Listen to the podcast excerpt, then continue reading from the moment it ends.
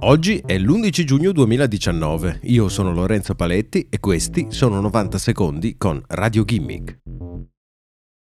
I siti web del Washington Post e del Guardian sono stati bloccati dal governo cinese utilizzando il cosiddetto Great Firewall, la grande muraglia digitale che lo Stato utilizza per tagliare fuori contenuti esterni rivolti ai suoi cittadini su Internet. Fino alla scorsa settimana i due giornali erano gli ultimi in lingua inglese facilmente accessibili dalla rete internet cinese senza utilizzare scamotage come network virtuali. L'aggressività delle autorità cinesi è aumentata in corrispondenza del trentesimo anniversario delle rivolte di piazza Tiananmen avvenute il 4 giugno del 1989.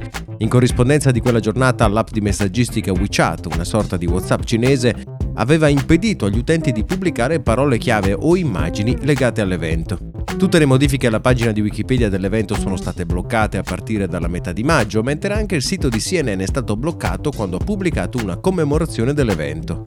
Bloomberg, il New York Times e il Wall Street Journal sono bloccati da anni in Cina e non è chiaro se Washington Post e Guardian siano finiti sulla lista nera per sempre a causa dei loro pezzi su piazza Tiananmen. Il software di censura cinese blocca ad oggi circa 10.000 domini web ed è gestito da un'intelligenza artificiale che è in grado di riconoscere temi scottanti.